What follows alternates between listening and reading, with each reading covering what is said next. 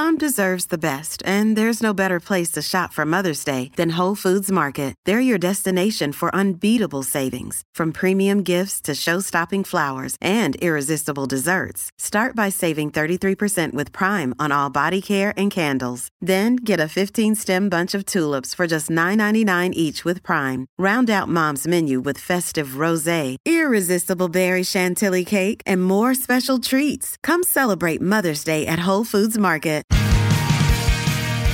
Welcome to the Making Waves at Sea Level podcast with your host, Tom Singer. In each episode, we will explore the interesting stories of business executives, entrepreneurs, and industry leaders who are shaking things up and growing their companies. It is time to make some waves. Now here's your host, Tom Singer.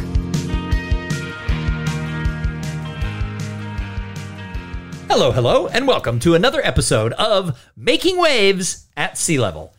That's right, we have been doing this podcast for over seven years, over seven hundred episodes, and today we've got a topic that I don't know that we've talked about before. We're going to talk about getting more done with less. And let's face it, over the last couple of years, yes, some companies have thrived and said the pandemic was the best thing that ever happened. We printed money as if we were a printing press, and money just, it's falling out of the air conditioner vents. But that wasn't really true for a lot of people. A lot of people had to pare back. We had to deal with things. We had to buy equipment to send home to our employees. There's been a lot going on. And sometimes people feel like, wow, there's a lot to get done. We've lost some employees. There's a great resignation. How do we get it all done? Well, I brought you an expert who is going to talk to us about just exactly how you can do that. Today's guest is my friend, Carolyn Strauss. Carolyn, welcome to Making Waves at Sea Level. Thanks, Tom. And I took my um, Dramamine so I won't get seasick. So let's nice, go. Nice, nice. Nothing like playing with that making waves at sea level analogy. I like that. I like that. It's a, sometimes people throw little nautical and sea jokes at me. I don't get it. We could tell the starfish story. You know, hey, I made a difference to just that one. No, because I will, I will hang up. I know. I know. Nobody else listening, if you're not a professional speaker and not a member of the National Speakers Association, that was just a very inside joke. So now I have to let everybody in. And that is, many of you have probably heard the much overtold story about a little boy on the beach throwing starfish into the water. An old cynical man comes by and goes, dude, there's too many of them. The sun's going to kill them all. You can't save them all. And the little boy picks up a starfish. He kisses it neatly on one of its arms, throws it into the water. And as it goes splash, he turns to the old man and goes, I made a difference to that one. Yeah, it's a really cute story, but what happened in the nineties is every speaker in the world decided to tell it, and now it's kind of considered a joke of a speaker who doesn't have their own material. So there you go. That was the starfish story and why we told it. So let's make a difference now to one business, because right. This will make a difference that's, to that one. That's right. This podcast may not matter today. We can't save everybody, but dang it, we can make a difference to just that one. Mwah! Splash. All right, before we get started, this is the problem with interviewing your friends. You go down lots of tangents. All right, before we get started, I have to thank the first sponsor of this show. So today's episode is brought to you by Stanton Chase International, one of the leading global executive executive search firms, serving as trusted advisors to help companies build their senior leadership teams. And if your senior leadership team has a hole in it, maybe your C F O left or your C M O, shoot, you need a new C E O. You probably need to look at using an executive search firm because you want to have the best and most diverse slate of candidates, which means you really should be talking to Stanton Chase International because they're going to be able to help you achieve what you need. Now, I'm a little biased because I work with Stanton Chase International, so call me and I will hook you up with the best person for your industry to find that key team member so that your company will thrive. All right, so today, Carolyn is going to join us and talk about how do we get more done with less. And you're thinking, who is Carolyn Strauss? Unless you already know her, because if you know her, you think she's pretty cool. However, for those of you who don't know her, she is a speaker and a master of ceremonies, so she does exactly what I do. She'd tell you she does it better, but whatever. And she has been doing this for a long, long time, and she works with companies, helping them figure out how do we get more done in a situation where we have maybe less to work with. And she knows firsthand, because here's the thing about Carolyn Strauss. She actually ran a multi-million dollar clothing company for eighteen years. And sometimes it was thrive. And sometimes it was, ah! So she knows, because she's an entrepreneur, that sometimes you got to make tough decisions. So Carolyn, welcome to the show. Thanks, Tom. Wow. Longest introduction ever. That's right. Well, Thanks. Thank you very much, everybody, for tuning in. We'll see you next week on Making Waves at Sea Level. No, no, no. We got to talk about this. So okay. Lots of stuff has gone on. And yeah. now that things are going on, how in the world can a company get more done and grow if they're feeling the pinch of maybe having a little bit of less of something? So I say there are three things that any company needs to do is figure out what kind of a company are you? First of all, who are you? Who do you serve? What do you do? And getting really clear about that. And also knowing what kind of company are you? Are you a customer-centric company? Are you a product leader company? Or are you an operational excellence company? And if you ask everybody in your organization which of those three you are, you are going to get all three answers. And as a company, you cannot serve your customers if you don't know what kind of company you are. So when I had my clothing company, so I had the third largest clothing company on the Home Shopping Network for eighteen years, we had one client. We sold ten to twenty million dollars worth of product to the Home Shopping Network every year. And then I went on T V and I sold it. When I was there, I was very clear that I was not an operational excellence company, because that's a company that can do the same thing over and over again at a low cost. That was not us, because we worked in stretchy fabric. And if you've ever tried to sew a stretchy fabric, no two are going to be exactly alike. So I've, I've actually never, I have never tried to sew stretchy fabric, but it's good to know that if I attempt that, they're going to come out different. It's not easy, right? Then, then there's the customer centric, meaning you do, you will bend over backwards, like the Four Seasons Hotels, my favorite example of a, a customer centric company, because they will do anything for you if you're a guest at their hotel. I was there once years ago and I got the flu. And in the middle of the night, I called down to the concierge, and the concierge went to the drugstore for me and got cold medicine. That is not in their job description, but that was what they do. So that's customer centric. The other kind of company is product leader. Do you create something that everybody else is saying, oh, we should do that now? And people are copying you. So figuring out what kind of company you are. Most companies don't take the time to do that. The second thing that a company needs to do is figure out, what are your resources? And there are three types of resources. There are your physical resources, there are your human resources, and then there are your intangible resources. And that's the one that most people miss. So, Tom, can you think of an intangible resource that a company might have? Uh, their brand. Yes. Their reputation in the marketplace. Phew, that was a total guess. I'm very proud of you, right? They've got their brand. They've got their reputation in the marketplace. You've got your ability to get credit. You've got your relationships with your legal team. I mean, all of these are things that companies don't think about as a resource that they have. And then they're not looking at how are they allocating their tangible resources? Because if you have a certain amount of trucks, and right now, I don't know if you um, have been, I don't know if you're a John Oliver fan, but I watched the John Oliver, you know, show on, on H B O. He, I, I, I'm a huge fan of his show. And um, Last Week Tonight. And I was watching it and it was talking about the trucking industry. Oh, there was that episode. Oh my gosh, I had no idea. Not only is the supply chain a challenge right now, but the trucking industry is just completely messed up. So if you're looking at your resources, do you have the resources, if you have a physical product, to transport it to your buyers and to your customers? Well, and, then, and, that's, of course, and that's actually a problem that professional speakers have, because the airlines are canceling all the flights. So our product is ourselves, and we yes! can't transport it to our clients to deliver the service. And the cost of transporting it, I just bought a ticket to go to Boston in June. And that ticket went, we used to be, you know, a five hundred dollars, six hundred dollars ticket, because I'm based in Denver. It was a thirteen hundred dollars ticket, because apparently every human on the planet is either getting married or graduating the first weekend of June in Boston. So every flight, the rental car was one thousand dollars for the week, Tom. So that was the thing I found, because I, I was traveling during the pandemic. I know, bad citizen.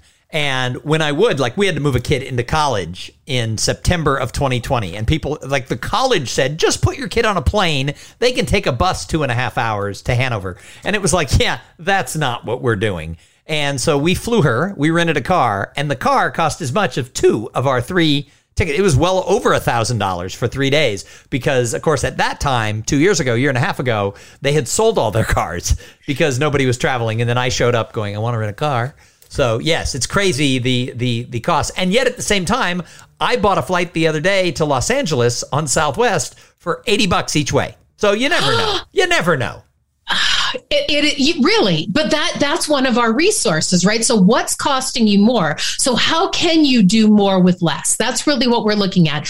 Which of your people, so when we talk about your human resources, which of your people have more capacity than than you are knowing that they have, and which of them are at capacity, at burnout? And if they're at burnout, it's possible because they're doing work that's not in their zone of genius. That's not what they're best at doing, or they're doing it a way that you want them to do it and not in a way that will serve you or your company. So there's a lot of reevaluating going on. And the other thing that I've been teaching and preaching over the past year is that this is the time. This is probably the best time that's ever existed in the world of business to make changes in your company, because everybody's lives have been changed. I mean, they've been capsized, going back to our sea level conversation, right? The world has the, been capsized. The storm came in.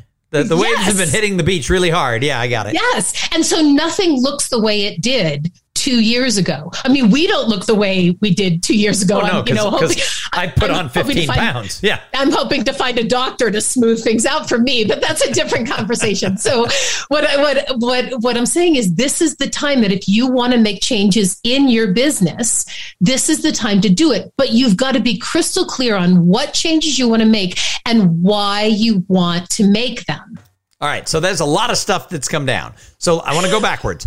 So first of all, you got to decide what type of company you are. But something you said is if you interview all your people, they might say other things. Like some people say, oh, we're operational experts. Uh, others say, no, no, we're customer centric. And somebody else says, no, we are the product leader. If you're getting different answers from inside the company, can you be all three?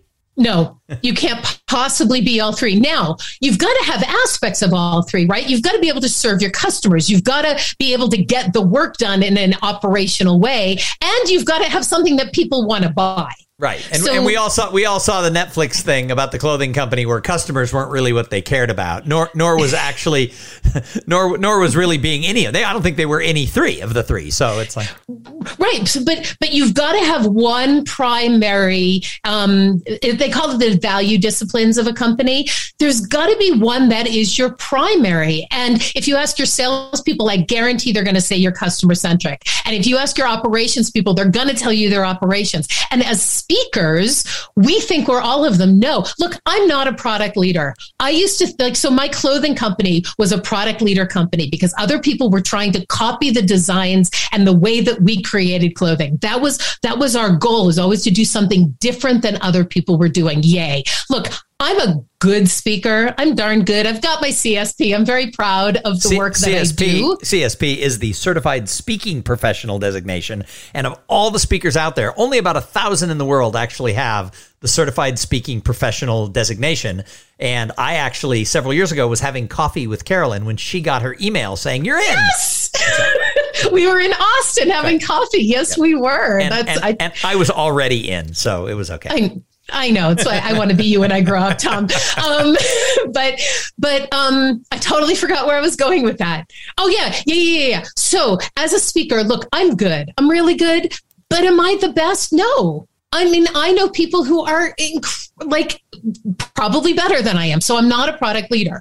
Operational excellence. Seriously, I forget to send invoices to people. I am not an operational person. All right, everybody, you hear that? You might get a free speaker if you hire Carolyn Strauss, because she might forget to invoice you. It's so true.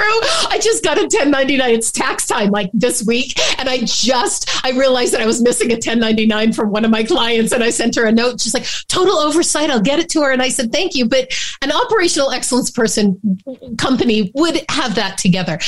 But for me, I am now one hundred percent customer centric. So when I'm emceeing an event like you do, Tom, I mean, I'm in the conversations about the run of show and the, how the speakers want to be introduced and do they need a teleprompter and what kind of furniture do we want on the stage and who's coming in and out and where. I am completely customer centric. When I work with an organization, I make sure what is the problem? What are the challenges that they're having? And do I know enough to help them solve it, not to solve it myself. That's not my job, but to help them solve it. And if I don't, who do I know that I can bring into their organization? All right. So companies have to get clear on which one of those they are. Then what do they do with that knowledge? Then you tell everybody what it is that you do. Then you let every, you let your customers know. So the people, the customers who think you're customer centric and think if you're a plumbing company, you're going, they're going, you're going to install their bathroom floor as well as fit their plumbing. Tell them no. Once you get clear of what kind of cus- of company you are, you can say no to the work that does not move your business forward. Awesome. So that's why that's important. All right. The second thing you talked about was the different type of assets, the physical assets, the human, the intangible. So So what? We all have some of those. What do we do with them? Um, are you allocating them properly to get the results that you're looking for? Probably so we not. Really, yeah. Right. So we really want to look at, you know, the, the your most intangible resource clearly is your time. So we look at where are you allocating your time and is it the most valuable place to put it? Look, I, I've spent, I spent an hour before we got on here, Tom, just between you and me, trying to figure out how to record a webinar for a client. So it's a program that I've already done and now I owe them a webinar, you know, that they can put on in their library. And I just spent more than an hour researching how to to record it in, Cam, in Camtasia, where I fade in and out, the slides move the way I need them to move, and then the closed captioning will go away. It won't go away. Is that the best use of my time? Absolutely not. Is this a project that I need to get done? Yes. Is it, does technology make me nuts? Yes. If you're looking for a technology speaker, don't call me. Please. Although you might get her for free. So, so whatever. So, so, all right. So, so you figure out then those things of where your assets are, how to, how to, how to allocate them. And then you said it's the best time to make changes. What kind of changes should a company be making right now? Anything. You want to launch a new product? You decide that this, that's who you are now. My favorite line, and it came from a speaker friend of ours that I got many, many, many years ago, is let me tell you how we work. I have never heard a line that is more appropriate in business than when you're working with your employees, your team members, your new customers, a new potential customer. You say to them, let me tell you how we work. And then tell them exactly how you work, because nobody can come back on that line and say, no, no, no, yeah, you, you don't, don't work that you way. Don't do, that's right. You don't do it that way. No, I do do it that way. We work that way. Is is that something that you're comfortable with? And if they say no, you say, great. Next, it's like dating. Dating is like shoe shopping, right? You try them on, you find the ones that look the best and are most comfortable. And that's the one that you stick with, at least for a while. It's like, it's, it's like in business, you know, talk to people. And if they don't fit, let them go. Hmm, interesting. All right. So I've got more questions for you on this idea, but first I've got to thank the other sponsor of this episode. So this episode, like all of them, is brought to you by Podfly Productions. Podfly takes the time and the headache out of creating your own podcast. They set you up with the right equipment, training, and guidance to assure you sound amazing. Podfly does all the heavy lifting and that pesky technical work so that you can focus on creating great content, growing your audience, and interviewing people who are making waves in business like Carolyn Strauss. Hey, if you want to start a podcast, and I know that some of you do, jump over to podfly.net slash cool things and check out the offer that they have for the listeners of this show. And I got to say, thanks, Podfly. We are seven and a half years that we've been working together on this program, and I couldn't do it without them. All right. So, Carolyn, there's all these changes going on, and a lot of companies are still struggling. Employees don't want to come back to the office, and maybe the boss wants them back in the office. Maybe their revenue is down. We don't we don't hear a lot about it, but there's a lot of companies that are still struggling, trying to recover from two years that might have been soft. So maybe they have to make some serious changes. It's not just launching a new product. Maybe they have right. to downsize. Maybe they have to get rid of product lines. Is now a good time to do that? It is if you're clear about what you can accomplish by making that change now. I would say that we can plan only about a year to eighteen months out, but we can forecast three to five years out.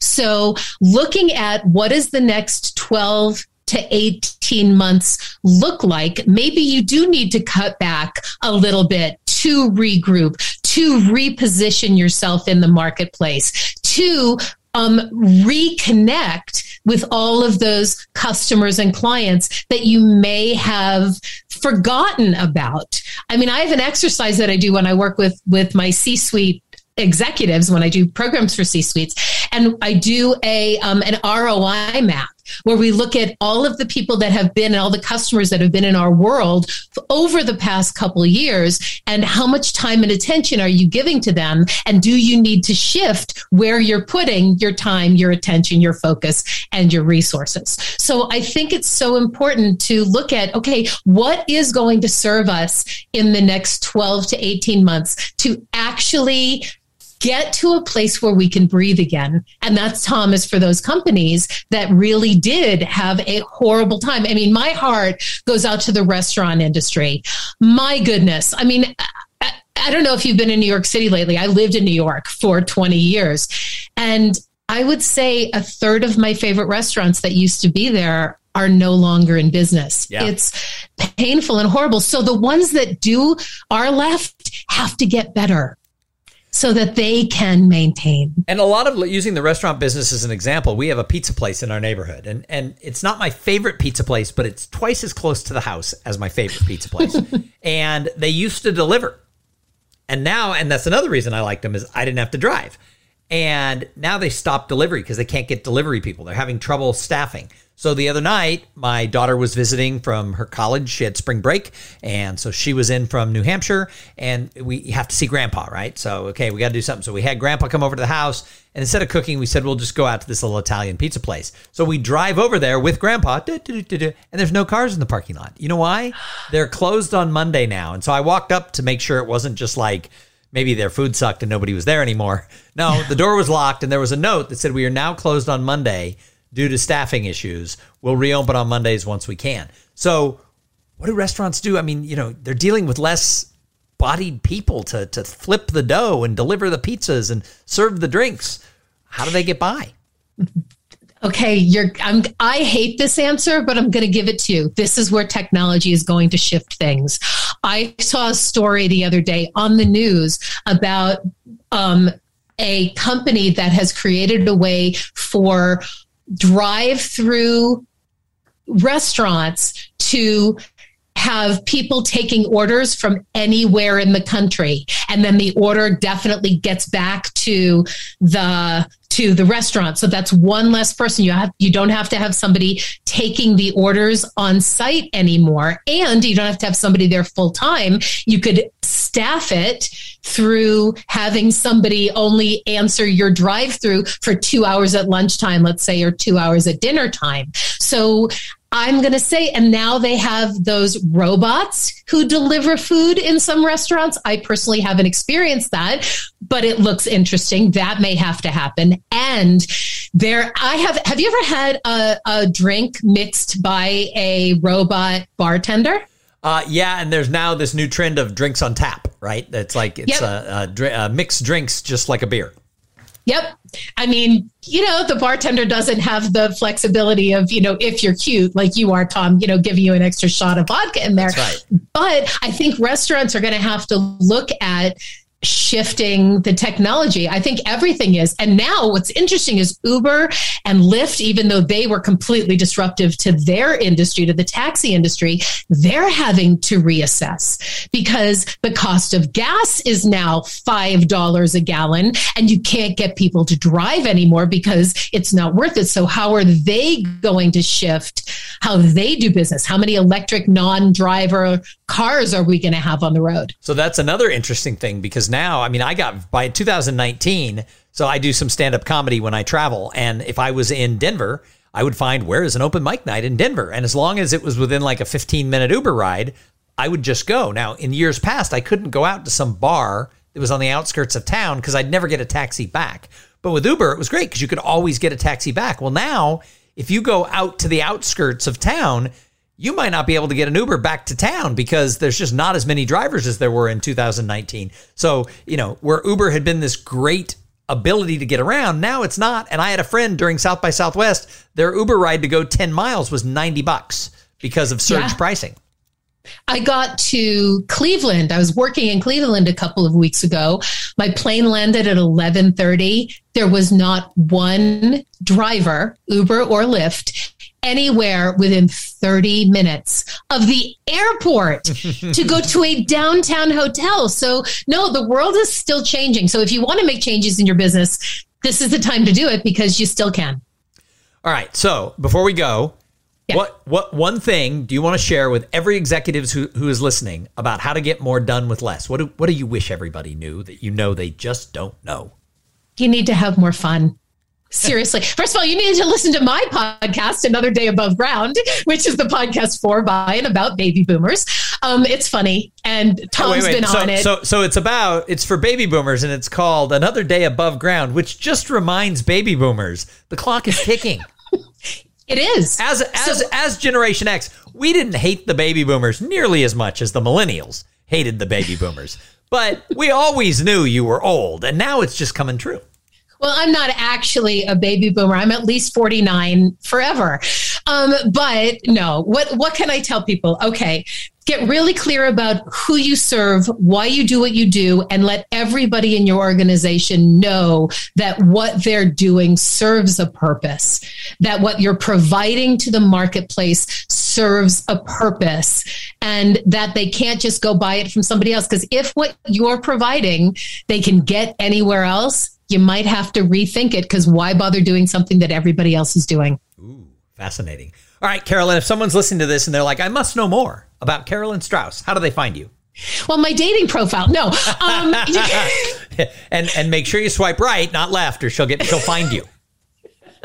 Carolyn at carolyn strauss dot com is my email, and or just go to my website, C A R O L Y N S T R A U S S dot com. She snuck an, ex- an extra S on the end of Strauss, so that's good.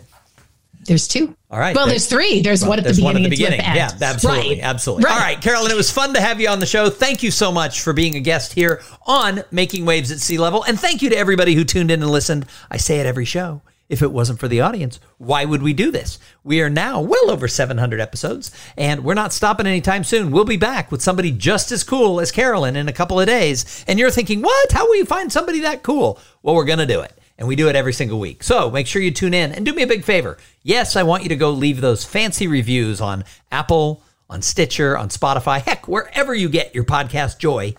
But more importantly, tell some friends about the podcast. Every time I talk to somebody who listens, I say, how did you find my show? It always seems to be word of mouth. So don't forget, word of mouth marketing is still as strong as it's ever been. Heck, maybe stronger. And when it comes to podcasts, it's a really important deal. So go out there, have some fun in business, make some waves, and have a great day. Thank you for listening to the Making Waves at Sea Level podcast. Without your listening to these in-depth conversations, there would be no show. Connect with Tom at tom singer dot com and follow him on Twitter and Instagram at Tom Singer.